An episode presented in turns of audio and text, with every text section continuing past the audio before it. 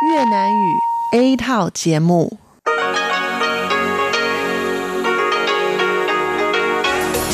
Đây là Đài Phát thanh Quốc tế Đài Loan RTI.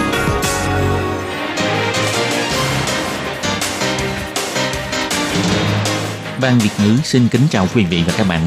Đây là chương trình Việt ngữ Đài Phát thanh RTI được truyền đi từ Đài Loan.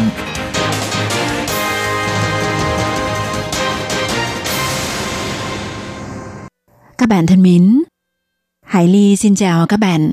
Hôm nay thứ tư, ngày 15 tháng 7 năm 2020, tức ngày 25 tháng 5 âm lịch năm canh tí. Hoan nghênh các bạn đến với chương trình phát thanh của Ban Việt ngữ, Đài phát thanh quốc tế Đài Loan RTI với các nội dung như sau. Mở đầu là bản tin thời sự Đài Loan, bài chuyên đề. Tiếp theo là các chuyên mục tiếng Hoa cho mỗi ngày, cẩm năng sức khỏe và sau cùng là chuyên mục ống kính rộng. Các bạn thân mến, để mở đầu cho chương trình, trước hết, Hải Ly xin mời các bạn cùng theo dõi nội dung tóm lược các tin chính của bản tin thời sự hôm nay. Tới 11 giờ sáng nay, đã có trên 360.000 người lĩnh được phiếu mua hàng. Hai tàu gián điệp của Trung Quốc tìm cách thu thập thông tin cuộc diễn tập Hán Quang bị tàu Hải quân Trung Hoa Dân Quốc đối phó bằng cách gây nhiễu sóng. Tàu hút cát khai thác cát biển trái phép, Bộ Nội chính dự báo sửa luật để tăng nặng khung hình phạt. Ngày 15 tháng 7, phiếu mua hàng bắt đầu có hiệu lực. Chính phủ có ưu đãi cho người dùng phiếu bản điện tử và người dùng phiếu bản giấy lĩnh muộn hơn. Cụ ông 97 tuổi tham dự hoạt động đi bộ vì sức khỏe cự ly 5 km hưởng ứng phong trào phòng chống dịch bệnh. Các bạn thân mến, và bây giờ Hải Ly xin mời các bạn đến với nội dung chi tiết của bản tin thời sự Đài Loan hôm nay.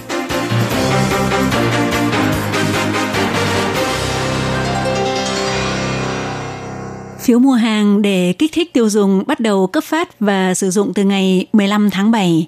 Tính đến 11 giờ sáng nay, tại các chi nhánh, biêu điện và các cửa hàng tiện lợi đã có tổng cộng 368.000 người hoàn tất lĩnh phiếu mua hàng. Vào 8 giờ 30 sáng nay, các chi nhánh biêu điện trên toàn quốc đã bắt đầu mở cửa cho người dân đến lĩnh phiếu mua hàng. Còn tại các cửa hàng tiện lợi thì những người đăng ký đặt mua đợt đầu tiên từ 9 giờ sáng nay có thể tới các cửa hàng tiện lợi hoặc siêu thị đã chỉ định để lĩnh phiếu. Theo thống kê, tính đến 11 giờ sáng hôm nay, tại các cửa hàng tiện lợi và các siêu thị có tổng cộng 123.033 người lĩnh phiếu mua hàng. Còn ở các biêu điện có tổng cộng 245.241 người lĩnh phiếu, tổng cộng là 368.271 người. Vào khoảng 10 giờ sáng nay, bỗng nhiên có một khối lượng giao dịch rất lớn đổ dồn về máy chủ của trang web thông tin phiếu mua hàng tăng giá trị gấp 3. Do vậy, cơ quan phụ trách đã lập tức khởi động cơ chế quản lý lưu lượng theo kiểu kiểm soát các nút giao thông đường cao tốc, tạm thời ngưng phục vụ trong vòng nửa tiếng, đồng thời kiểm tra đồng bộ hệ thống. Người phát ngôn của Viện Hành Chính Đinh Di Minh cho biết, sau 10 giờ 30 sáng đã khôi phục hoàn toàn dịch vụ mua và lĩnh phiếu mua hàng, dần dần vận hành bình thường trở lại. Bộ Giao thông và công ty Biêu chính Trung Hoa cũng đề cao tinh thần ứng biến, không dám chủ quan. Vào hồi 8 giờ sáng, Thứ trưởng Bộ Giao thông Kỳ Văn Trung đã tới chi nhánh Biêu điện Cửa Bắc tại Đài Bắc thị sát tình hình, động viên tinh thần những nhân viên ở tuyến đầu. Ông Kỳ Văn Trung nói,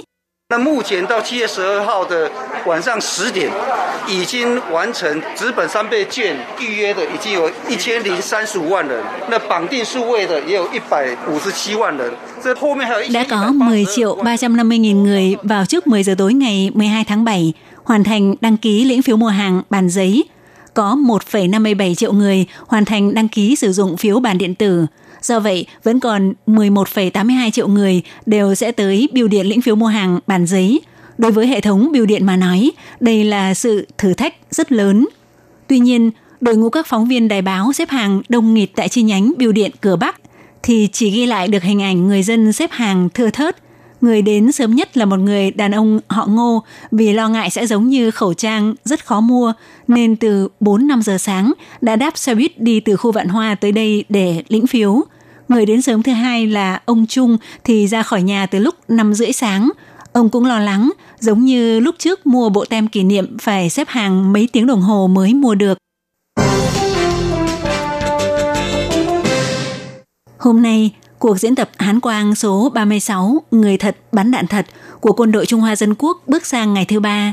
Vào sáng ngày 15 tháng 7, các binh chủng diễn tập năng lực quyết thắng tại ven biển, tại vùng biển thuộc căn cứ địa Kiều Bằng ở Bình Đông, do binh chủng hải quân tập hợp và chỉ huy hỏa lực, sức chiến đấu của ba lực lượng gồm bộ đội phòng không, lực lượng thông tin điện tử và tuần tra biển, mô phỏng tình hình tiêu diệt giải phóng quân Trung Quốc khi tới xâm phạm.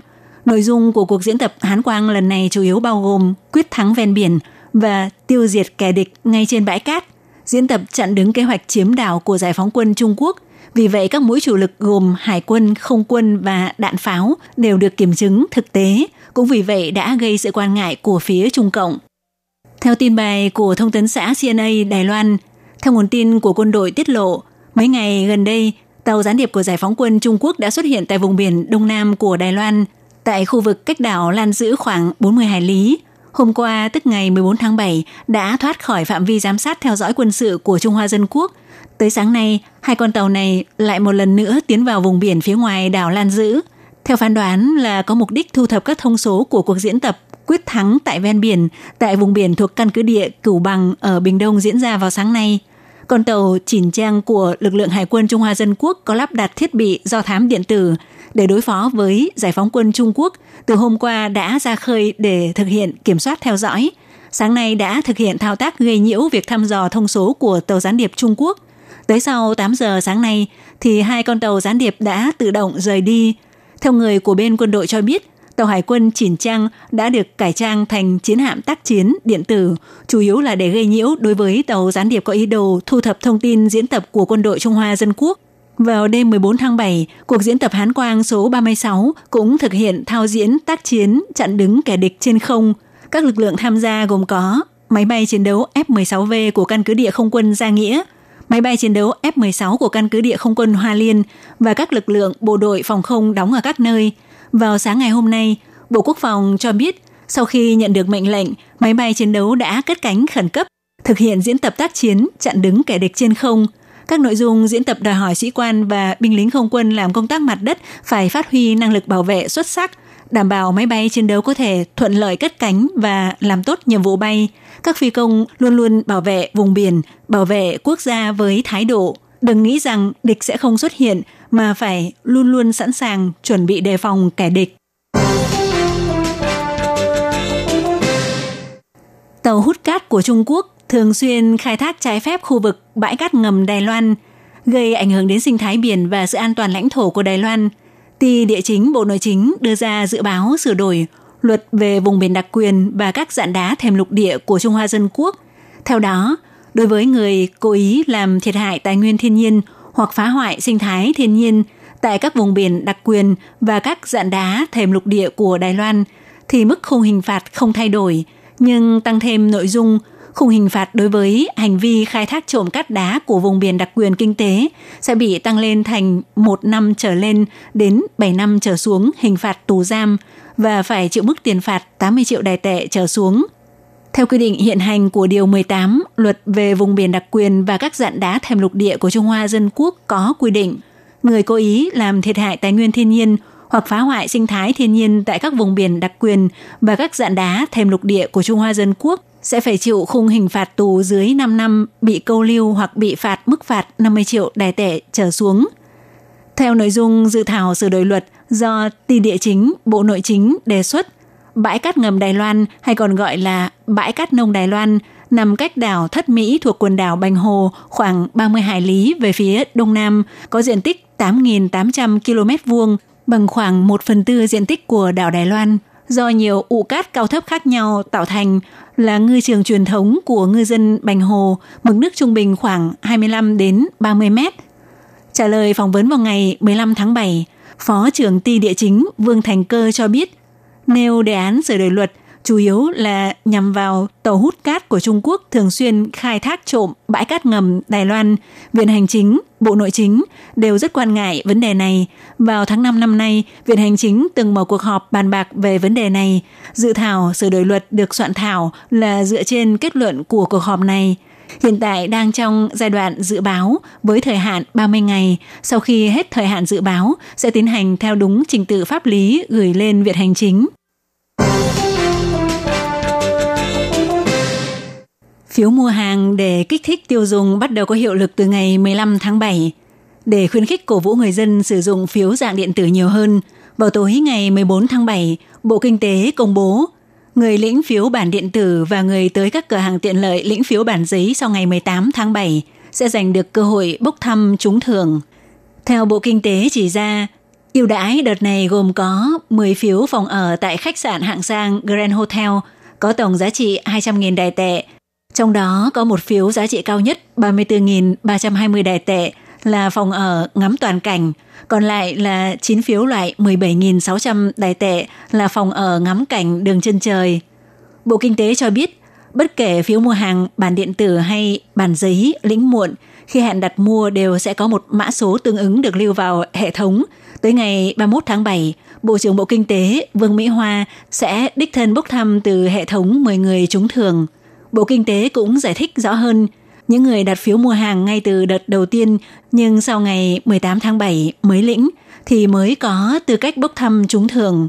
Còn người sử dụng phiếu mua hàng bản điện tử thì phải hoàn thành đăng ký liên kết vào trước 4 giờ chiều ngày 30 tháng 7 mới có tư cách bốc thăm trúng thưởng.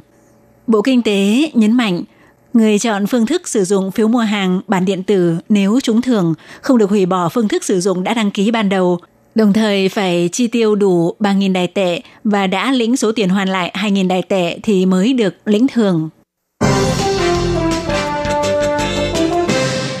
Theo Quỹ Phúc lợi Người già Hống Tảo cho biết, trong thời gian liên tục một tháng từ ngày 20 tháng 7, quỹ này tiếp nhận báo danh online tham dự hoạt động đi bộ vì sức khỏe cho người già diễn ra hàng năm.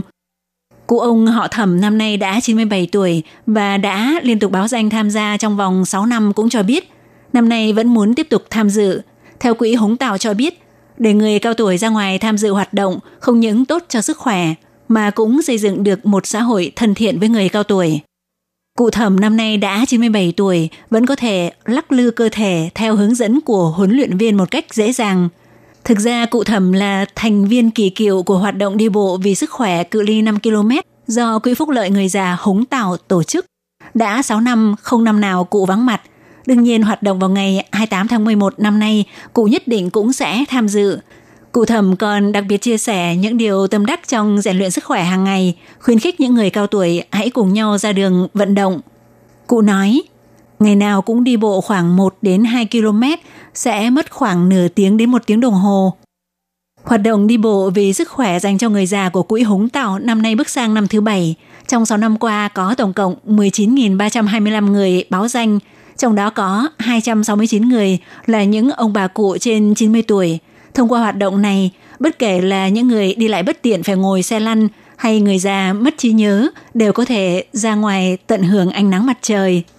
Trưởng ban phục vụ tại Đài Bắc của Quỹ Hống Tạo bà Trung Trí Hình cho biết, trong vòng 6 năm nay, số người già trên 90 tuổi tham dự hoạt động của chúng tôi đạt 1 đến 4%. Chúng tôi phát hiện thấy đối với nhóm người già tuổi ngày một cao này bởi vì ờ, họ vốn đang ở độ tuổi 80, dần dần bước sang độ tuổi 90. Có một đoàn thể chuyên tổ chức hoạt động ngoài trời trên cơ sở cân nhắc đến sự an toàn sẽ giúp cho nhóm người già này có thể yên tâm đi ra ngoài. Bà Trung Trí Hình cho biết, năm nay hoạt động sẽ lần lượt diễn ra tại các địa phương gồm tại Bình Đông vào ngày 14 tháng 11 với quy mô 1.000 người – tại Cao Hùng vào ngày 22 tháng 11 với quy mô 1.000 người và tại Đài Bắc ngày 28 tháng 11 với quy mô 2.000 người. Ngoài hoạt động đi bộ cự ly 5 km, còn có chương trình biểu diễn và bốc thăm trúng thưởng. Tuy nhiên do cân nhắc vấn đề số người an toàn, phải báo danh sớm nếu muốn tham gia. Do năm nay có rất nhiều doanh nghiệp ủng hộ tài trợ, ngoài bày tỏ sự cảm ơn, bà Trung Chí Hinh cũng bày tỏ sự khẳng định đối với xã hội trong việc coi trọng công tác chăm sóc dự phòng cho người cao tuổi – Quỹ Húng Tạo cũng kỳ vọng thông qua hành động để người cao tuổi mất trí tại Đài Loan sẽ ngày càng ít đi, cũng xây dựng một xã hội tốt đẹp mà mọi người tuy già đi nhưng đều khỏe mạnh. Các bạn thân mến, vừa rồi các bạn vừa theo dõi bản tin Thời sự Đài Loan do Hải Ly biên tập và thực hiện. Sau đây, Hải Ly xin mời các bạn tiếp tục theo dõi những nội dung còn lại của chương trình hôm nay. Hải Ly cũng xin phải tạm nói lời chia tay với các bạn tại đây. Bye bye!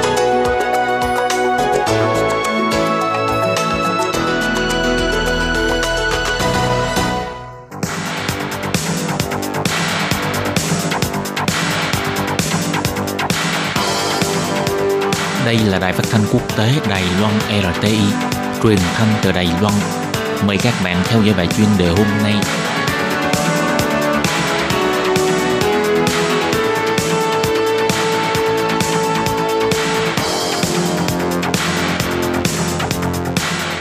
Hello, tôi Kim xin kính chào các bạn. Hoan nghênh các bạn đã đến với bài chuyên đề ngày hôm nay.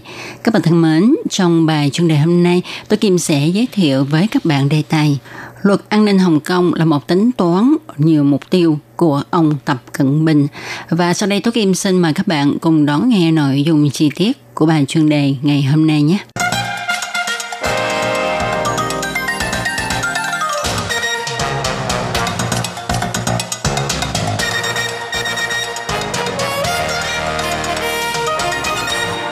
Các bạn thân mến, nhà đương cục Bắc Kinh đang chuẩn bị cưỡng chế thực thi luật an ninh Hồng Kông nhằm khống chế Hồng Kông một cách toàn diện. Chuyên gia cho biết đây là sự tính toán khá kỹ của ông Tập Cận Bình. Một mặt có thể giải quyết vấn đề Hồng Kông một cách triệt để, mặt khác di dời sự quan tâm của mọi người đối với dịch COVID-19.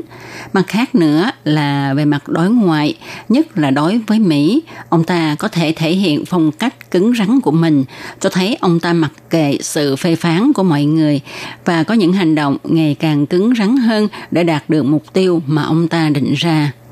Chuyên gia cho hay, việc Bắc Kinh đưa ra dự luật an ninh Hồng Kông vào bộ luật cơ bản của Hồng Kông đã được chuẩn bị khá lâu rồi. Bắc Kinh mưu đồ rằng quốc tế sẽ vì lợi ích của bản thân nên sẽ xôn xao phản đối một cách dữ dội trong thời gian đầu, nhưng rồi sẽ im hơi lặng tiếng.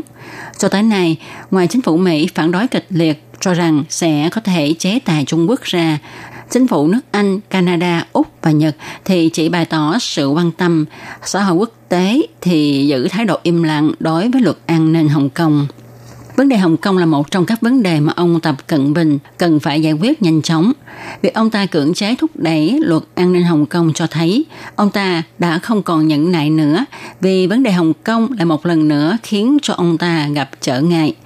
Tháng 7 năm 2003, 500.000 người Hồng Kông xuống đường biểu tình, không thể thực thi luật cơ bản.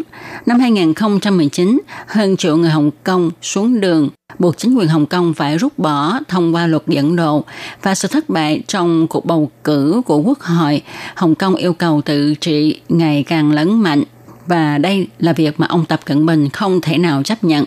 Do đó, mặc dù luật an ninh Hồng Kông chưa được thi hành, nhưng chính quyền Hồng Kông đã đưa ra những tin tức cho rằng sẽ dùng biện pháp mạnh để đàn áp cuộc biểu tình của Hồng Kông. Chiến tranh thương mại giữa Mỹ và Trung Quốc trước đây vẫn chưa ngã ngũ. Hiện Mỹ lại kêu gọi các quốc gia phương Tây truy nguồn bệnh COVID-19 và yêu cầu bồi thường. Chính phủ Mỹ công khai chúc mừng buổi lễ nhậm chức tổng thống của bà Thái Anh Văn, truy hỏi về tông tích bàn thiền Lạc Ma thứ 11 mất tích 25 năm trước. Tất cả những hành động này của Mỹ đã đụng đến điểm đào của Trung Quốc và cũng khuấy động cảm xúc chủ nghĩa dân tộc. Lúc này ông Tập Cận Bình ra sức thúc đẩy luật an ninh Hồng Kông, trên thực tế là để phản công lại Mỹ. Ngoài ra, chuyên gia cho hay, trong nội bộ Trung Quốc, người dân bất mãn chính quyền đã giấu giếm dịch COVID-19, khiến cho sự ủng hộ của dân chúng đối với ông Tập Cận Bình không còn như trước. Cho nên lúc này ông ta phải dùng việc thúc đẩy luật an ninh Hồng Kông để di dời sự chú ý của người dân Trung Quốc. Ông ta cũng muốn truyền tải thông tin là dưới sự lãnh đạo của ông ta, Trung Quốc sẽ ngày càng hùng mạnh và sẽ không thèm đếm xỉa tới những phản ứng của người dân Hồng Kông cũng như là bất cứ nước nào khác. Trong khi dịch bệnh COVID-19 đang hoành hành nghiêm trọng tại Trung Quốc, thì ông ta vẫn gây sự tại Biển Đông và biên giới Ấn Độ. Rồi đến việc thúc đẩy luật an ninh Hồng Kông, điều này nói rõ Trung Quốc mặc kệ sự chỉ trích của quốc tế để khuếch trương sức mạnh kinh tế và quân sự của mình. Tuy nhiên, mặc dù Trung Quốc có chứng tỏ mình hùng mạnh như thế nào đi nữa, thì Trung Quốc vẫn không thể không đối mặt với nhiều vấn đề nan giải trước mắt. Các bạn thân mến, các bạn vừa đón nghe bài chuyên đề ngày hôm nay với đề tài Luật an ninh Hồng Kông là một mũi tên với nhiều mục tiêu của ông Tập Cận Bình do Tố Kim biên soạn và thực hiện. Đến đây xin được tạm dừng. Tố Kim xin chân thành cảm ơn sự chú ý theo dõi của các bạn. Hẹn gặp lại các bạn vào trong một tuần tới cũng trong giờ này. Bye bye!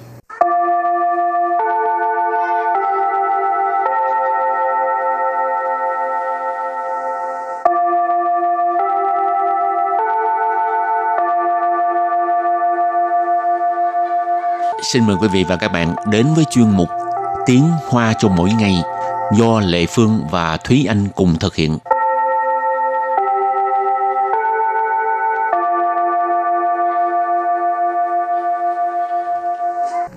Thúy Anh và Lệ Phương xin kính chào quý vị và các bạn. Chào mừng các bạn cùng đến với chuyên mục Tiếng Hoa cho mỗi ngày ngày hôm nay.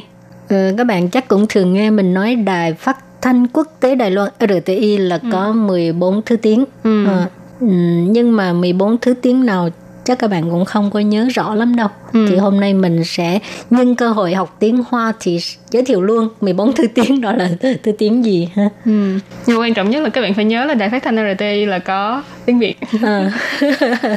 Rồi cái uh, ngôn ngữ đầu tiên đó là tiếng Hoa. À, ở Đài Loan thì gọi là quốc ngữ. Rồi, cho nên quốc ngữ trong tiếng Hoa mình gọi là quốc ngữ. Quốc ngữ. Quốc ngữ. Quốc ngữ tức là quốc ngữ. Thì ở đây mình hiểu là tiếng Hoa, tiếng Trung, tiếng quan thoại. Rồi và ngôn ngữ thứ hai đó là Miền Nam ngữ. Miền Nam ngữ. Miền Nam ngữ ha, Miền Nam ngữ tức là tiếng uh, tiếng Đài đó, tiếng Mân Nam một cái ngôn ngữ của người Đài Loan không phải là tiếng ờ, phổ thông tiếng Hoa nha các bạn. Ừ. Rồi từ kế tiếp đó là Khơ gia ngữ, khơ gia ngữ. Khơ gia ngữ, Khơ khách gia, cho nên khơ gia yu nghĩa là tiếng khách gia. Trong tiếng Việt mình thường gọi là tiếng hẹ đó. Rồi từ kế tiếp, Việt ngữ. Việt ngữ. Việt ngữ. Nghe đâu cứ tưởng nói là tiếng Việt ha. Ừ. Cái Yue này không phải là Việt đâu nha, mà ừ. là tiếng ờ, Yue Yue ở đây là tiếng Quảng Đông. Ừ. Rồi từ kế tiếp đó là In Ní Yü. In Ní Yü. Yên Ní ngữ. Yên Ní ngữ tức là tiếng Indonesia. Từ kế tiếp láng giềng của mình. Thái ngữ. Thái ngữ.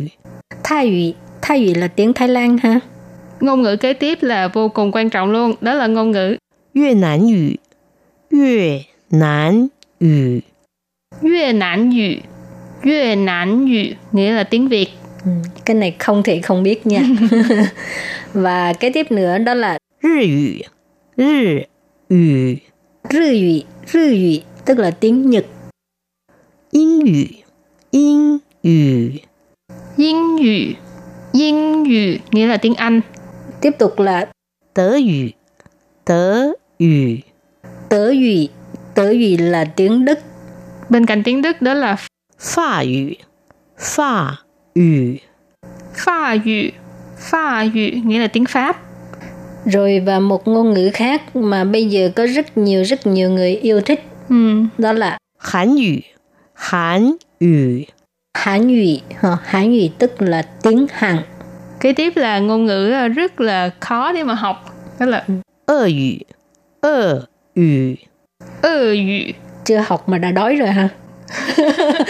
不是这个饿哦。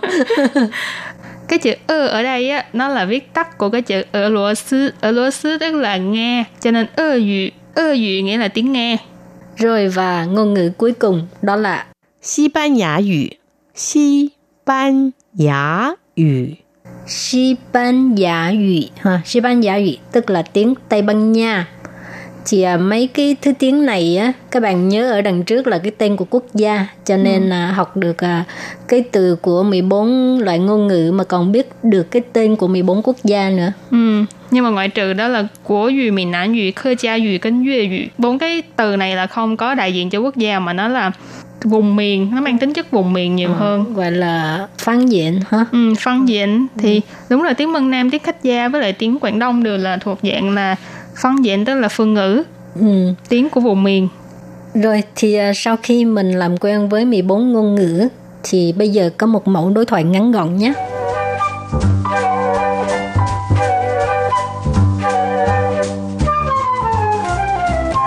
请问你收到这个月的 QSL 卡了吗？我好久没有收到 QSL 卡了，真不好意思，我马上补寄。 太好了，谢谢你。 và sau đây xin giải thích cái đoạn đối thoại này câu đầu tiên của đối thoại đó là 请问你收到这个月的 QSL 卡了吗？请问你收到这个月的 QSL 卡了吗？Câu này có nghĩa là cho hỏi bạn đã nhận được thẻ QSL của tháng này chưa? 请问 Xin问là cho hỏi, xin hỏi. 你 Nì, ở đây mình dịch là bạn ha. 收到 Sâu tạo là nhận được. 这个月 Trơ cờ月là tháng này. QSL 卡 QSL card đây là một cái thẻ do đài phát thanh gửi đi cho thính giả chứng minh là bạn đã có đón nghe chuyên mục của đài phát thanh 了吗？ L là cái ý chỉ là hành động này đã diễn ra trong quá khứ. Ma là từ nghi vấn dùng để hỏi đã ở cuối câu. Cho nên câu này ghép lại là ờ, cho hỏi là bạn đã nhận được thẻ QSL của tháng này chưa? Câu kế tiếp, 我好久没有收到 QSL 卡了。我好久没有收到 QSL 卡了。Mình lâu lắm rồi không có nhận được thẻ QSL rồi ha. 好久 Hảo chiều, hảo chiều là lâu lắm rồi. 没有 Mấy dụ là không có. 收 到 收到là nhận được. Mấy dụ收到không có nhận được. QSL 卡 QSL cả, hồi nãy chị anh giải thích rồi, đó là thẻ QSL. 真不好意思，我马上补寄。 真不好意思，我马上补寄. Câu này có nghĩa là ờ, thật là ngại quá, ờ, mình sẽ nhanh chóng gửi bù lại cho bạn. 真不好意思， 真不好意思, 不好意思mình cũng thường nghe rồi đúng không các bạn? 不好意思 là ngại quá. 真不好意思ở đây nó là một cái ờ, phó từ chỉ mức độ cho nên 真不好意思 nghĩa là thật là ngại quá. 马上 Mà sang là nhanh chóng, lập tức. 补寄。 Bù chi, bù tức là bù lại. Chi tức là gửi cho nên bù chi là gửi bù lại, gửi bù cho bạn. Rồi và câu cuối cùng, 太好了，谢谢你。 Thái hảo là, xê xê nhị. 太好了， Thái hảo là tức là tốt quá. 谢谢你。 Xê xê nhị. Cảm ơn bạn. Ờm, cái ờ, thẻ QSL này á, có nhiều bạn là người ta muốn uh, sưu tầm Ừ. Ờ, tại vì bên ờ, mỗi đài người ta mỗi tháng người ta in ra một cái tấm với là cái hình khác nhau cho nên có Ừ. nhiều người rất là muốn sưu tầm Ừ. à, thính thính giả của mình cũng cũng có một số bạn có lẽ là sưu tập được rất là nhiều rất là nhiều cái Ừ. QSL thì anh có muốn sưu tầm không Ừm, em gặp chúng ở văn phòng mỗi ngày rồi nhưng mà có một số thì công nhận là em rất là thích tại vì chẳng hạn như là năm nay đài mình có ra cái QSL là hình thức ăn tức là Ừ. những cái món ăn ẩm thực nổi tiếng của Đài Loan thì những cái đó em cảm thấy rất là đẹp nhìn rất là thèm đang à, đang lúc đói bụng thì đừng có nhìn những cái ảnh đó và trước khi kết thúc bài học của hôm nay thì chúng ta cùng ôn tập lại các bạn nhé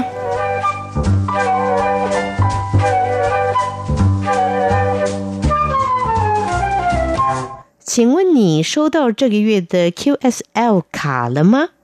请问你收到这个 月的 QSL 卡了吗？请问你收到这个月的 QSL 卡了吗 câu này có nghĩa là cho hỏi bạn đã nhận được thẻ QSL của tháng này chưa 我好久没有收到 QSL 卡了。我好久没有收到 QSL 卡了。 我好久没有收到 QSL 卡了 mình lâu lắm rồi không có nhận được thẻ QSL rồi 真不好意思，我马上补寄。真不好意思，我马上补寄。 真不好意思，我马上补寄。Câu này có nghĩa là ờ, thật là ngại quá, ờ, mình sẽ nhanh chóng gửi bù lại cho bạn. 太好了，谢谢你。太好了，谢谢你。太好了，谢谢你。多瓜，感恩吧。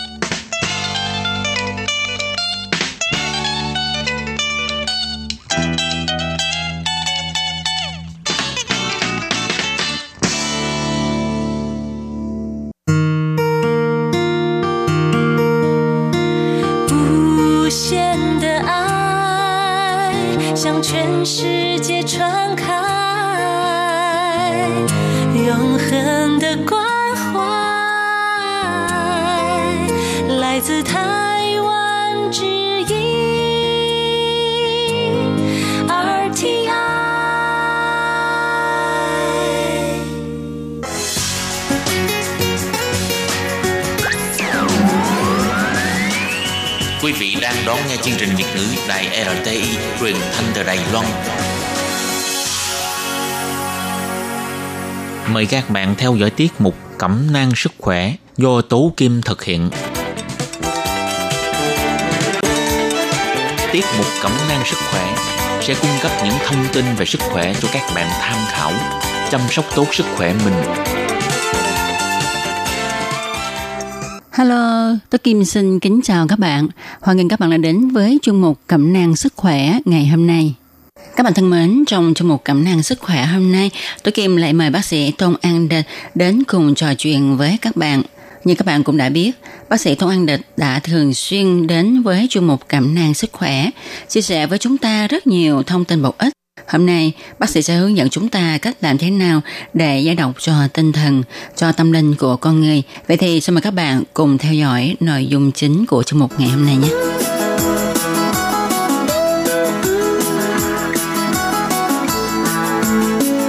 Tôi Kim xin chào bác sĩ.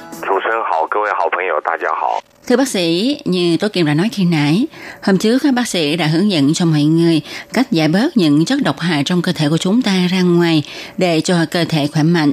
Tuy biết rằng hiện nay môi trường xung quanh chúng ta đều nhiễm những chất độc hại, đồ dùng, thức ăn, thức uống đều nhiễm hóa chất, chất độc, nhưng chúng ta cố gắng hết sức để giảm tối đa những nguy cơ mà chất độc gây hại cho cơ thể. Ngoài ra thì tinh thần, tâm linh bị đầu độc cũng là một vấn đề đau đầu mà mọi người hầu như là bỏ quên nó đi. Mà các bạn đừng quên là sự lành mạnh về tinh thần nó sẽ ảnh hưởng đến sự lành mạnh của cơ thể. Như chúng ta thường nghe nói những tin về những trường hợp tự sát nè, nhảy lầu do họ nghĩ quẩn hay là mắc chứng bệnh trầm uất vân vân. Thực ra thì những trường hợp này vẫn xảy ra trong bất kỳ thời đại nào, nhưng hình như ngày nay con người dễ mắc các bệnh về thần kinh hơn và dễ khiến cho người ta tự sát. Về nguyên nhân dẫn đến các bệnh về tâm thần thì có rất nhiều.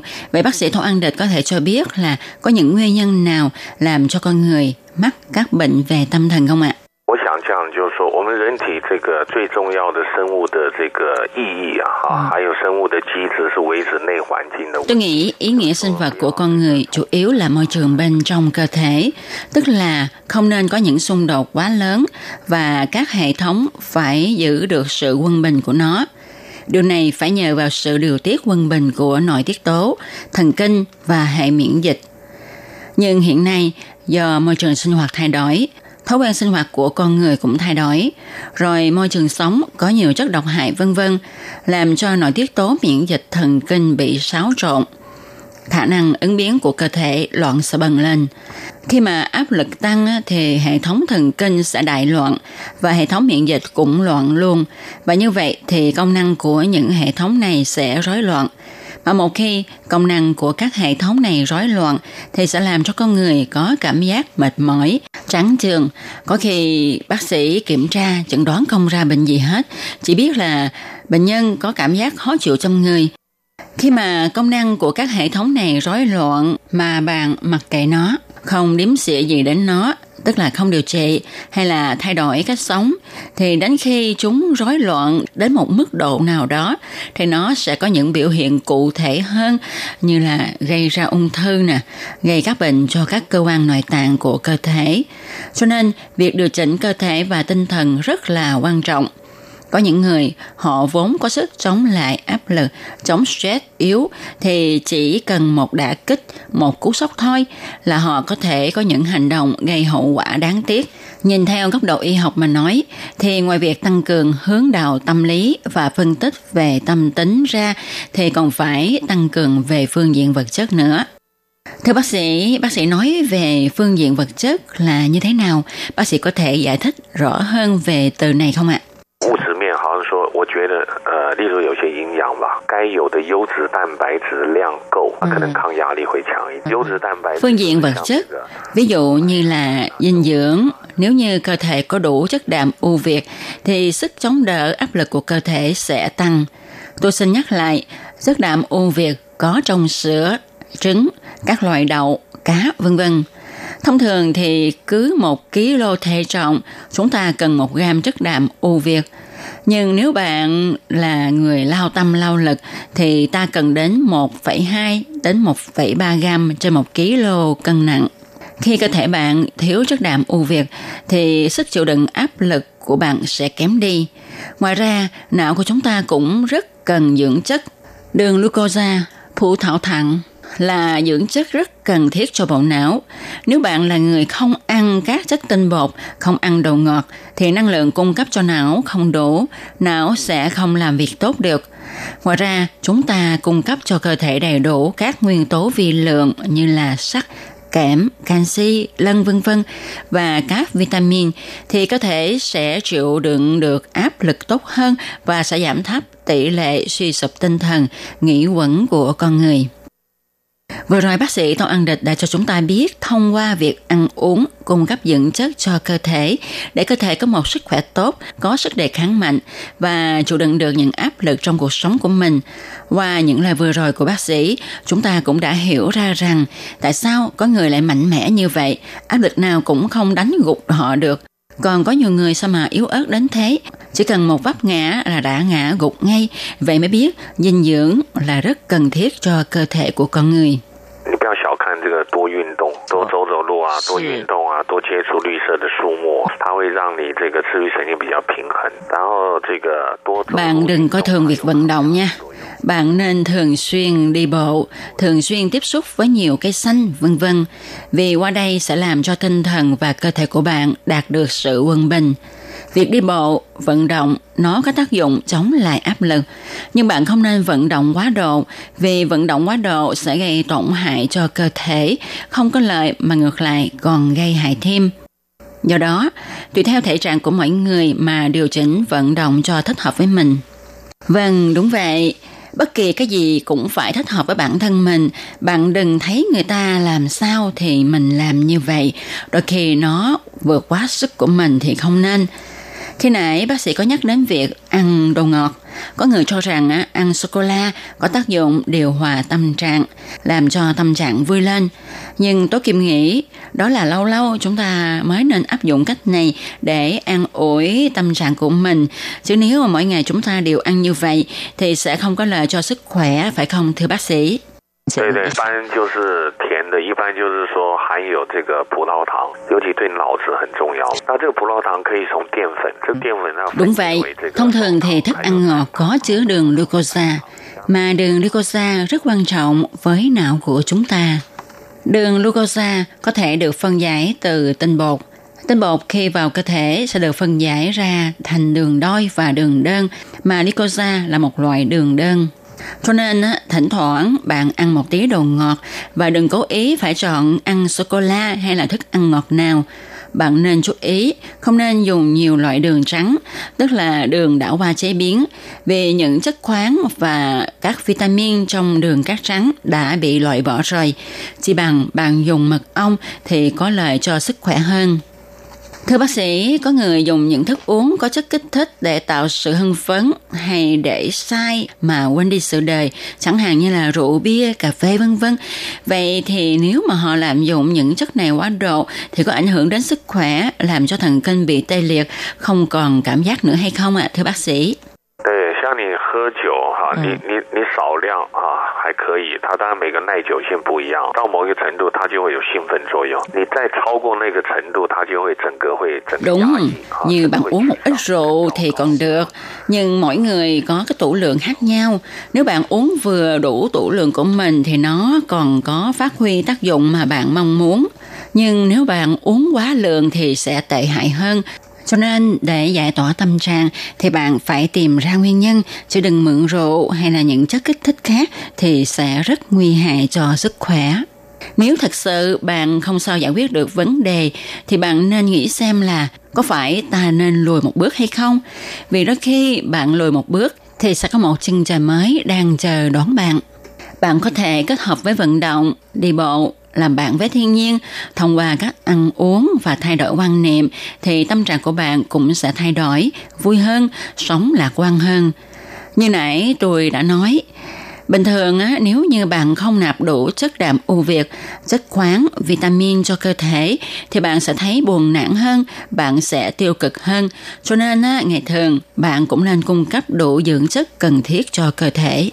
Ừm, bác sĩ Tô An Địch đã cung cấp cho chúng ta một thông tin vô cùng quý báu để cho tinh thần của chúng ta được minh mẫn, sảng khoái, chống đỡ mọi áp lực trong cuộc sống. Các bạn có thể tham khảo nha. Trên là chúng ta đã nói về những căn bệnh về tinh thần. Còn khi ta lao lực quá sức thì cũng sẽ gây bệnh cho tinh thần của chúng ta. Nhưng đa số chúng ta cho rằng làm việc quá sức là do hoàn cảnh môi trường bên ngoài bắt buộc chúng ta phải làm việc như vậy.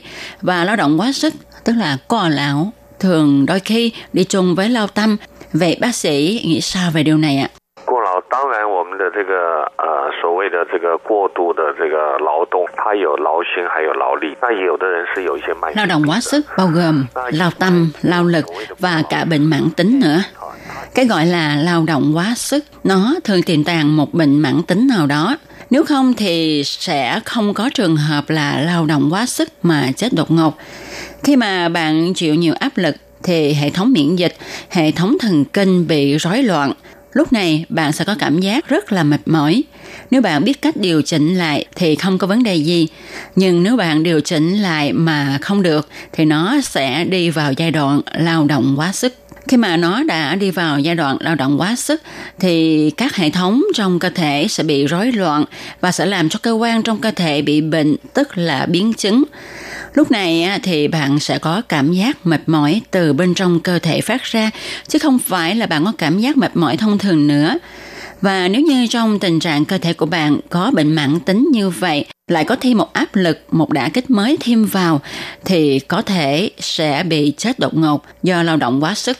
Cho nên trong các trường hợp chết đột ngột do lao động quá sức, thường có một phần sáu trường hợp là do có các bệnh về tim mạch. Nếu tôi nhớ không làm thì nửa đầu năm ngoái, tại bệnh viện trực thuộc trường Đại học Đài Bắc, có ba bác sĩ chết do lao động quá sức. Nguyên nhân là do các bác sĩ tại bệnh viện chịu áp lực quá nặng. Do bệnh viện muốn lọt vào danh sách 100 bệnh viện giỏi nhất toàn cầu, nên mỗi một bác sĩ của bệnh viện đều phải làm việc không ngừng, khiến cho các áp lực của bác sĩ càng nặng hơn. Ngoài ra, các bác sĩ còn phải chăm sóc bệnh nhân khi bệnh nhân phải đấu tranh với căn bệnh với tự thần thì bác sĩ phải cố gắng giúp họ chiến thắng căn bệnh, giành lại mạng sống của họ từ tay tự thần là phải thực hiện nghiên cứu. Và công việc này thì không phải là một sớm một chiều mà phải thực hiện năm này qua tháng khác. Cơ thể tích lũy áp lực và sự mệt mỏi lâu ngày, cho nên khi gặp một đả kích thì gây chết người. Do đó mấy tháng trước đây thôi, bệnh viện đã thực hiện điều tra thăm dò rất nhiều hạng mục đối với các bác sĩ điều trị bệnh, nhất là những bác sĩ làm việc thâm niên nhằm tìm hiểu xem ai có nguy cơ làm việc quá sức hay công việc quá nhiều vượt sức chịu đựng của mọi người. Đôi khi hoàn cảnh môi trường thay đổi và sự cạnh tranh ngày càng mãnh liệt, cho nên chúng ta không tránh khỏi áp lực đè nặng, nhưng chúng ta phải cố gắng giảm các áp lực này đến mức thấp nhất. Riêng Đài Loan á, thì trường hợp này cũng ngày càng nhiều lên trong các ngành nghề, từ các nghề như là bác sĩ, cảnh sát, các nhân viên làm việc trong công ty điện tử như kỹ sư, cho đến các phóng viên, ký giả, tài xế, diễn viên vân vân. Trong môi trường làm việc như thế này thì mỗi chúng ta phải biết cách chăm lo cho cơ thể của mình. Đúng vậy, như bác sĩ đã nói, thì thực ra việc dưỡng sinh bảo vệ sức khỏe của mình là một vấn đề mà chúng ta phải thực hiện trong cuộc sống hàng ngày. Bạn đừng đợi cho đến khi cơ thể sinh bệnh rồi mới bảo dưỡng nó thì không còn kịp nữa. Hoặc nếu còn kịp thì hiệu quả cũng rất chậm và rất là phiền phức. Ngoài ra chúng ta cũng phải điều chỉnh quan niệm của mình, không yêu cầu cao về vật chất. Vật chất bao nhiêu mới đủ, thước đo chỉ là quan niệm và lòng tham của con người. Do đó chúng ta nên tập thói quen sống đơn giản để cho bước chân của mình chậm lại, nhịp sống điều hòa thoải mái. Đừng vì vật chất mà làm việc không ngừng, lo phiền quá độ, cái gì cũng vậy, vừa đủ là được thì tâm trí và cơ thể của bạn sẽ khỏe mạnh. Và các bạn thân mến, chương mục hôm nay cũng xin được tạm dừng nơi đây. Tôi Kim xin cảm ơn bác sĩ cũng như là cảm ơn các bạn đã theo dõi chương trình ngày hôm nay. Tôi Kim xin chào các bạn nhé. Bye bye.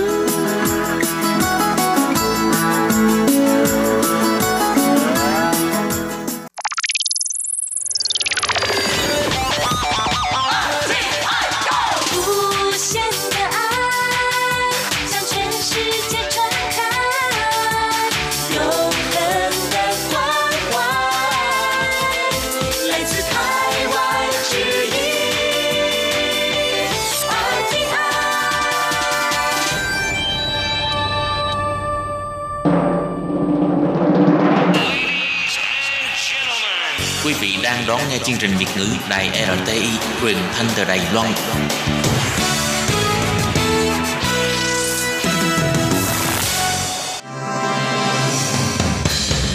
Hoan nghênh quý vị và các bạn đến với chuyên mục Ống kính rộng giới thiệu những thông tin Đài Loan liên quan tới ngoại giao, giáo dục, nông nghiệp, khoa học công nghệ, xã hội, vân vân do Hải Ly thực hiện. Các bạn thân mến, Hải Ly xin chào các bạn. Hoan nghênh các bạn đến với chuyên mục ống kính rộng vào thứ tư hàng tuần. Thưa các bạn thì à, hôm nay Hải Ly rất là hân hạnh được mời đến với chuyên mục một vị khách mời à, đặc biệt. Trước tiên Hải Ly xin gửi lời chào trân trọng tới à, Kim Chi.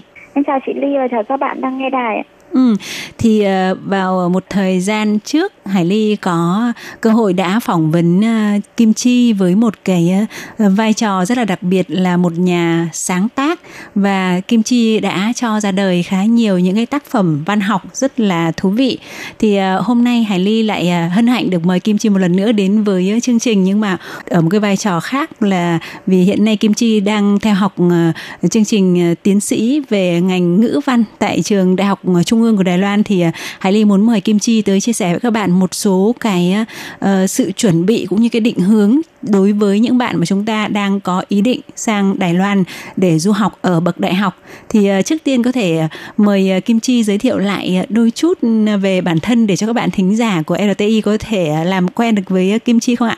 À dạ vâng, em xin định giới thiệu một chút thì là em gọi là Kim Chi và em đang học chương trình ngành thạc sĩ ở trường À. Đại học Quốc lập Trung ương ngành ngữ văn và thì bây giờ em đang ở Đài Loan cũng được hơn 3 năm rồi. Khi mà em sang bên này học thì em đã xác định là cái ờ, mục đích chính của mình sang đây là học á thì nhưng mà đối với lại nếu mà dành cho những các bạn mà muốn sang đây học ừ, đại học thì em nghĩ là các bạn đầu tiên là các bạn cần phải xác định được là ờ, các bạn ờ, sang đây muốn học để về ngành gì thứ nhất là không không nên chọn những cái ngành mà mọi người bảo là hot mà là cần tùy theo cái khả năng của mình. Tức là mình mạnh về mảng ngành nào thì mình theo học ngành đó. Thứ hai đó là các bạn có thể là uh, tùy thuộc xem là tình hình uh, kinh tế của gia đình. Tại vì là uh, có thể là sẽ qua nhiều cái trung tâm hoặc là nhiều kênh giới thiệu về du học á thì Ừ. ờ, đều có nói là sang bên này thì mình có thể để làm thêm để, để kiếm thêm thu nhập và chi phí cho cái chi trả cho cái việc học phí của mình. Thì em thấy cái vấn đề đấy các bạn nên hiểu rõ đó là ờ, đối với tất cả những học sinh sang đây sau khi có được thẻ cư trú và thẻ đi làm thì chỉ có thể làm một tuần 20 giờ thôi. Cho nên là nếu mà đấy là giờ hợp pháp thì cái mức tiền mình kiếm được là bao nhiêu thì để mà cân bằng giữa cái việc mình đi làm thêm và việc mà kinh tế mình phải tự lập hoặc là gia đình mình phải hỗ trợ cho mình. Ừ. và thứ ba nữa là về tinh thần đó là khi mà ờ, sang bên này sẽ có nhiều bạn sẽ bị ờ, gặp những cái trường hợp như là sốc văn hóa. Sốc văn hóa là các bạn sẽ không quen với lại ờ, ở môi trường ở bên này không quen với lại ăn uống ẩm thực không quen với lại ờ, ờ, kể cả luật pháp ở bên này nữa tại vì ở bên này họ sẽ có nhiều trường hợp ví dụ như là sự việc rất là nhỏ thôi nhưng mà họ sẽ trực tiếp báo công an chứ họ sẽ không có hòa giải ngay từ ban đầu. Tại vì ở, ở bên này từ nhỏ người ta cũng được giáo dục như thế. Lúc đó thì mình trước khi sang bên này thì em nghĩ là mình cần tìm hiểu nhiều hơn thứ nhất là về pháp luật những việc gì mình được làm mình nên làm những việc gì mình không nên làm. Thứ hai là không nên đẩy nhanh cái quá trình đi học của mình tại vì đi học nó là cả một cái quá trình dài. Có rất nhiều trung tâm môi giới họ để ờ, tạo những cái um, ưu đãi hấp dẫn hoặc là có những cái lời đề nghị cho học sinh là muốn đi sớm chẳng hạn thì họ sẽ bảo là chỉ trong vòng một hai tháng nộp hồ sơ là có thể đi ngay. Ừ. thì em nghĩ cái việc nhanh đấy nó sẽ ảnh hưởng rất là nhiều đến cái quá trình học của mình sau này. Tại vì khi mà mình đi ờ, mình có thể là rất là nhanh để mình thi được một cái chứng chỉ ừ, top ở Việt Nam để sang bên này cấp 1, cấp 2 chẳng hạn. Nhưng mà các bạn cần biết rằng đó là bằng cái cái chứng chỉ nó chỉ là cái cái cái công cụ để mình nộp vào uh, hồ, hồ sơ thôi. Còn nó không thể đủ để đủ để mình có thể giao tiếp và sinh hoạt ở bên này được. Cho nên là uh, cần chuẩn bị kể cả một cái vốn tiếng Trung khá là tốt để có thể là sang bên này có thể thích nghi được với môi trường. Ồ, có nghĩa là về đối với những bạn thanh niên Việt Nam mà muốn sang Đài Loan du học thì như Kim Chi vừa mới giới thiệu là chúng ta phải có những cái sự uh, chuẩn bị về các cái mặt thứ nhất là về kinh tế này mình xác định là mình đi sang đây học là với cái ờ, thu nhập của gia đình mình hiện tại và với cái thời lượng đi làm như Kim Chi nói là một tuần uh, sinh viên chỉ được làm tối đa 20 tiếng đúng không? Thì Dạ, đúng với cái 20 tiếng đó thì mình sẽ kiếm được là khoảng bao nhiêu tiền nhỉ? Ờ, bây giờ lương cơ bản của Đài Loan là 158 tệ ở trên một giờ Ừ. thì một tuần chắc là được khoảng hơn 3 ngàn Ừ. tức là một tháng các bạn nếu mà kiếm nhiều thì cũng chỉ được khoảng một vạn rưỡi thôi đấy là mình làm một sát còn có một số các bạn thì các bạn sẽ có thể là làm thêm giờ tăng ca nhưng mà những cái mức đó thì lương có thể nó không trả được bằng mức như thế và mình cũng không được đảm bảo trong không được luật pháp đảm bảo tại vì khi mà mình đã vi phạm pháp luật thì mình đã mình mình mất đi cái quyền được đảm bảo của mình rồi Ừ. Có nghĩa là thứ nhất là Hải Ly nghĩ rằng là nó không đảm bảo được về cái mặt là pháp luật của Đài Loan có thể nếu mà mình làm quá giờ mà có người tố cáo chẳng hạn thì ừ, mình sẽ bị xử lý và có thể là ảnh hưởng đến việc học tập của mình đúng không Chi? dạ đúng rồi ạ Ừ. quạnh nhẹ thì người ta cảnh cáo còn nặng hơn có thể là đuổi học Ờ, Cho nên là mình cũng phải cân nhắc là cái việc đi làm thêm khi mà ờ, chưa có giấy hoặc là đi làm quá giờ. Ừ. Và cái việc mà có rất là nhiều những cái ờ, công ty ờ, tư vấn về du học người ta quảng bá là sang đây mình có thể đi học, vừa đi học vừa đi làm thì ờ, Ờ, cái thông tin này Hải nghĩ rằng có lẽ là nó không hoàn toàn chính xác mà vừa đi học đi làm như Kim Chi vừa rồi nói là nó phải nằm trong khuôn khổ là cái số giờ quy định được đi làm cho học sinh mà Bộ Giáo dục của Đài Loan đã định ra để làm sao học sinh sau khi đi làm vẫn có thể đảm bảo được sức khỏe và thời gian để có thể theo học cái chương trình bạn học. Và ngoài ra, nếu mà có, thực sự có những cái trường vừa đi học đi làm thì đó là một cái hệ đặc biệt của Đài Loan, mà cái hệ đó là hệ vừa học vừa làm tức là kết hợp giữa nhà trường với lại ờ, các doanh nghiệp ví dụ về một cái số ngành cụ thể nào đó chứ không phải là tất cả các sinh viên sang đây thì chúng ta đều có thể vừa đi học vừa đi làm mà như chúng ta nghĩ là có đủ cái ờ, kinh tế để trang trải cho toàn bộ cái chi phí sinh hoạt cũng như là tiền học ở đây đúng không Chi? Dạ đúng ạ. Ừ. Và đặc biệt là ngoài cái hệ đại học thì còn có một cái hệ là hệ ngôn ngữ. Thì các bạn ờ, cần phải xác định là hệ ngôn ngữ sang ban đầu là trong sẽ ở được học được 6 tháng liên tục thì mình mới bắt đầu có thẻ cư trú. Và sau đó thì các bạn mới được đóng bảo hiểm và có thể đi làm. Cho nên là nếu mà bảo là ngay từ khi đã sang đến Đài Loan là có thể đi làm thêm ngay thì đã, tất cả thì đều là làm chui hết thôi chứ không phải là làm hợp pháp. Cho nên là trước khi đi học thì các bạn cũng phải cần tìm hiểu được cái điều này nữa. Ừ. Vậy ờ, còn về cái sự chọn lựa đối với lại cái chuyên ngành mà mình học ấy, thì ờ, như vừa rồi ờ, Chi cũng có kiến nghị với mọi người là mình nên chọn cái ngành học mà mình có ưu thế và mình có khả năng học tốt, chứ không phải là chọn một cái ngành hot. Nhưng mà chị Hải Ly có một cái thắc mắc hỏi Chi là, tuy nhiên ấy, thì có những cái sự cân nhắc tất nhiên là mình cũng sẽ phải ờ, gọi là suy xét. Bởi vì là đôi khi cái khả năng của mình có thể là về một cái lĩnh vực nào đó nhưng cái lĩnh vực đó bây giờ ở Việt Nam có thể nó không dễ kiếm việc làm. Thì trong trường hợp đấy mình làm thế nào? Ờ, em nghĩ là kể cả bất cứ học ngành nào thì mình cũng phải có ngoài những cái kiến thức trong ngành của mình á, thì mình cũng phải có những cái kỹ năng đi kèm. Tức là mình đã học ở bên này thì mình đã có tiếng Việt và tiếng Trung của mình rất tốt rồi. Thì các bạn nên chắc chắn là phải bổ sung thêm tiếng Anh. Ừ. ngoài ra là tin học và bây giờ hiện tại trên mạng cũng có rất là nhiều khóa học online nhiều các kỹ năng mềm các thứ. Thì là mình sẽ tùy vào cái ngành nghề của mình để mà mình bổ sung thêm kiến thức cho mình. Còn có những cái ngành ví dụ như là uh, có thể là các bạn sẽ có thể học từ ở bên này nhưng mà ứng dụng ở Việt Nam thì lại không không không nhiều. Ví dụ như có thể học luật chẳng hạn thì sẽ là chỉ số ít doanh nghiệp. Tại vì nếu mà các bạn học luật ở Đài Loan thì các bạn sẽ là học luật của Đài Loan chứ.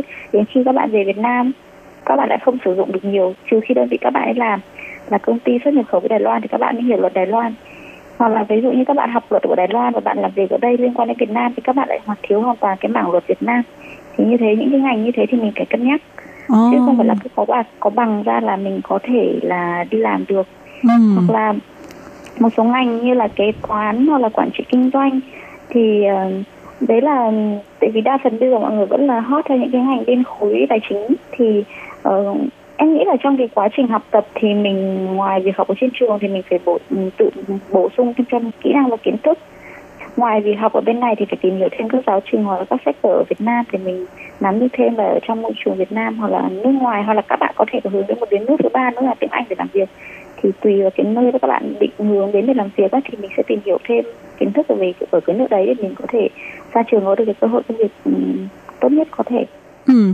Vậy không biết là có một cái cơ quan đại diện nào về giáo dục của Đài Loan, có thể là đặt tại Việt Nam chẳng hạn, hay là một cái trang web nào đấy để các bạn có thể ờ, có một chút định hình, hoặc là trên đó có thể tham khảo một số cái khoa ờ, cái chuyên ngành học mà trong đó các bạn có thể chọn ra những cái chuyên ngành học mà cảm thấy phù hợp với bản thân không? Theo em biết thì hiện tại hình như là không có không có mà là hàng năm Đài Loan vẫn tổ chức triển lãm du học Đài Loan tức là bên pháp văn phòng kinh tế Đài Bắc có làm một cuộc triển lãm thì sẽ thường giới thiệu về các trường đại học ở bên này. Thì mọi năm đều có một cái quyển handbook như thế giới thiệu về các trường và các ngành. Thì các bạn có thể theo dõi thêm cái ờ, trang web của hoặc là fanpage của văn phòng kinh tế Đài Bắc. Ừ, thì như là nhà Hải Ly biết được là hàng năm thì à, như Kim Chi nói là sẽ có tổ chức cái triển lãm ờ, giới thiệu các trường đại học của Đài Loan mà ở tại à, hình như là Bắc Trung Nam đều mỗi một nơi đều sẽ có tổ chức một buổi đúng không? Dạ vâng, đều có. Hà Nội và Sài Gòn chắc chắn là có. Ở Hà Nội thì thường tổ chức ở trường Nhân văn. Ừ. địa điểm thường ở trường Nhân văn. Còn ở trong Sài Gòn thì em không rõ nhưng mà một năm thì mỗi năm thì đều có tổ chức ở các miền Ừ. Vậy ờ, vừa rồi thì Hải Linh nghĩ rằng có một cái lưu ý mà Chi đã có chia sẻ với chúng ta thì Hải Linh nghĩ rằng chúng ta cũng nên cân nhắc kỹ. Có nghĩa là mặc dù có những cái khoa, cái cách mình chọn khoa, chọn ngành ấy thì nó phải phù hợp với cái khả năng của mình. Nhưng mà ngoài ra thì nó cũng phải đừng chọn vào những cái khoa mà nó khó ứng dụng ở Việt Nam như vừa rồi Chi có nói là khoa luật thì hoàn toàn mình học theo cái khung luật của Đài Loan. Nhưng mà khi đến về Việt Nam thì hoàn toàn cái luật của Việt Nam nó lại khác. Do vậy mà nếu mà bạn muốn ứng dụng thì có lẽ là bạn lại phải bắt đầu làm quen lại với toàn bộ cái hệ thống luật của Việt Nam lại từ đầu vì vậy như thế thì nó sẽ làm mất cái thời gian của mình khá nhiều khi mà mình học một cái chuyên ngành nhưng mà về mình không được ứng dụng hoặc được hoàn toàn không phải không phải là không ứng dụng được một chút nào nhưng mà nó sẽ khác nhau rất là nhiều thì mình nên cân nhắc vậy thì những cái khoa như là khoa kế toán chẳng hạn thì uh, chuyên ngành kế toán thì theo chi là nó có thích hợp khi mình học ở Đài Loan và mình về mình làm ở Việt Nam không? Ờ, cái này thì nó đã không thuộc về mảng chuyên ngành của em nhưng ừ. mà nếu mà là cá nhân em lựa chọn thì để cơ hội công việc cao thì em sẽ lựa chọn học kế toán ở Việt Nam và học thêm tiếng Trung thì cái cơ hội của mình sẽ cao hơn tại vì hiện tại có rất nhiều doanh nghiệp ừ, của Đài Loan và Trung Quốc ở Việt Nam họ cũng cần tuyển, tuyển vị trí kế toán và cần tiếng Trung và lương đãi ngộ thì đều rất là tốt cho nên là nếu mà nói về ngành kế toán nên nghĩ là học ở Việt Nam và học thêm tiếng Trung thì cơ hội sẽ cao hơn là học kế toán ở Trung Quốc rồi về Việt Nam mà. Ờ, Ừ, đây cũng là một cái uh, chia sẻ một cái kiến nghị rất là hợp lý bởi vì Hải Linh nghĩ rằng là cái về cái cách hạch toán về kế toán ấy, thì có thể nó tùy thuộc vào ví dụ kế toán à, trong nước hay tế, kế toán quốc tế nhưng mà nếu mà mình học theo cái kiểu ở Đài Loan khi mà ứng dụng về cái hệ thống kế toán của Việt Nam đơn thuần thì Hải Linh nghĩ rằng chắc chắn nó cũng sẽ có một cái sự khác biệt nhất định.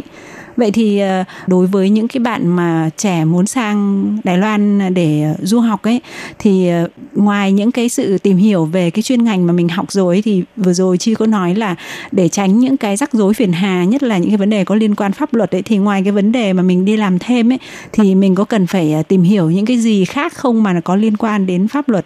À, ví dụ như là luật giao thông ví dụ như là nhiều bạn sẽ sang bên này là đi học xa thì sẽ cần chạy xe máy thì các bạn phải chú ý là chạy xe máy thì bắt buộc là mình phải thi bằng mới hoặc là đổi bằng từ Việt Nam sang. Ừ. và khi nếu mà có xe máy thì nên mua chính mua và chuyển nhượng thành chính chủ và sau đó là tốt nhất là nên mua kèm theo bảo hiểm. Để khi có những cái tình huống nó không may xảy ra thì có thể là có bên bảo hiểm họ đứng ra họ bồi thường. Và nhất là khi kể cả có bất cứ va chạm ở gì ở bên này thì việc đầu tiên cần làm đó là báo cảnh sát. Kể cả là mình là người đúng hay người sai uh, cảnh sát họ đến họ ghi ghi chép lại cái sự việc ghi lại biên bản sự việc á thì là họ biết là mình đã có sự xảy ra cái sự việc đó và thì pháp luật nó họ mới có thể bảo vệ được mình. Kể cả là mình đúng hay mình sai thì pháp luật họ vẫn sẽ có thể bảo vệ mình. Tại vì có những cái trường hợp em các bạn gặp phải ví dụ như là đi đường mà va chạm giao thông thì các bạn cứ ờ, bỏ qua và sau đó là không báo thì sẽ có những cái trường hợp người ta báo ngược tại trước và sau đó là mình bị kiện. Nó cũng rất, rất là ảnh hưởng phiền phức các bạn thân mến, thì à, vừa rồi bạn Kim Chi đã có những sự chia sẻ rất là thiết thực, hữu ích đối với chúng ta.